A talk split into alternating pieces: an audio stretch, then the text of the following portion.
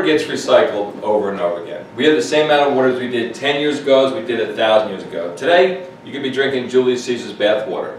Now, in reality, there's a lot of talk about droughts and running out of water, and the real problem is, is that we're not running out of water, we're running out of clean water. And water is universal solvent. When water comes from the clouds, it's soft, it's clean, it's pure, just the way God meant it to be. Now, to represent being universal solvent, I'm going to add a drop of yellow dye in here. Now, basically, what's going to happen when it comes from the, the clouds going through the environment, picks up things such as carbon monoxide, smog, pollen, dust, and so forth. Then it gets down to the ground and picked up insecticides, pesticides, herbicides, nitrates, animal waste, fecal matter, you, name, you know, just to name a few things.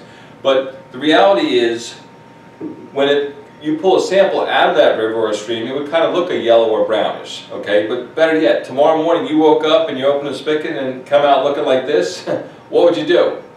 you wouldn't drink it, right? But what else would you do? You probably call somebody, and they know that. So what they do is they have this thing called chlorine, which we know as bleach, okay? Um, they put a little bit in there, and they mix it up, and it obviously starts to clear up. But over time, with the water getting worse and worse, they have to add more and more and more chlorine and bleach, and then voila, there's your tap water. Go ahead and smell that. it smells familiar, huh? It's nasty, isn't it?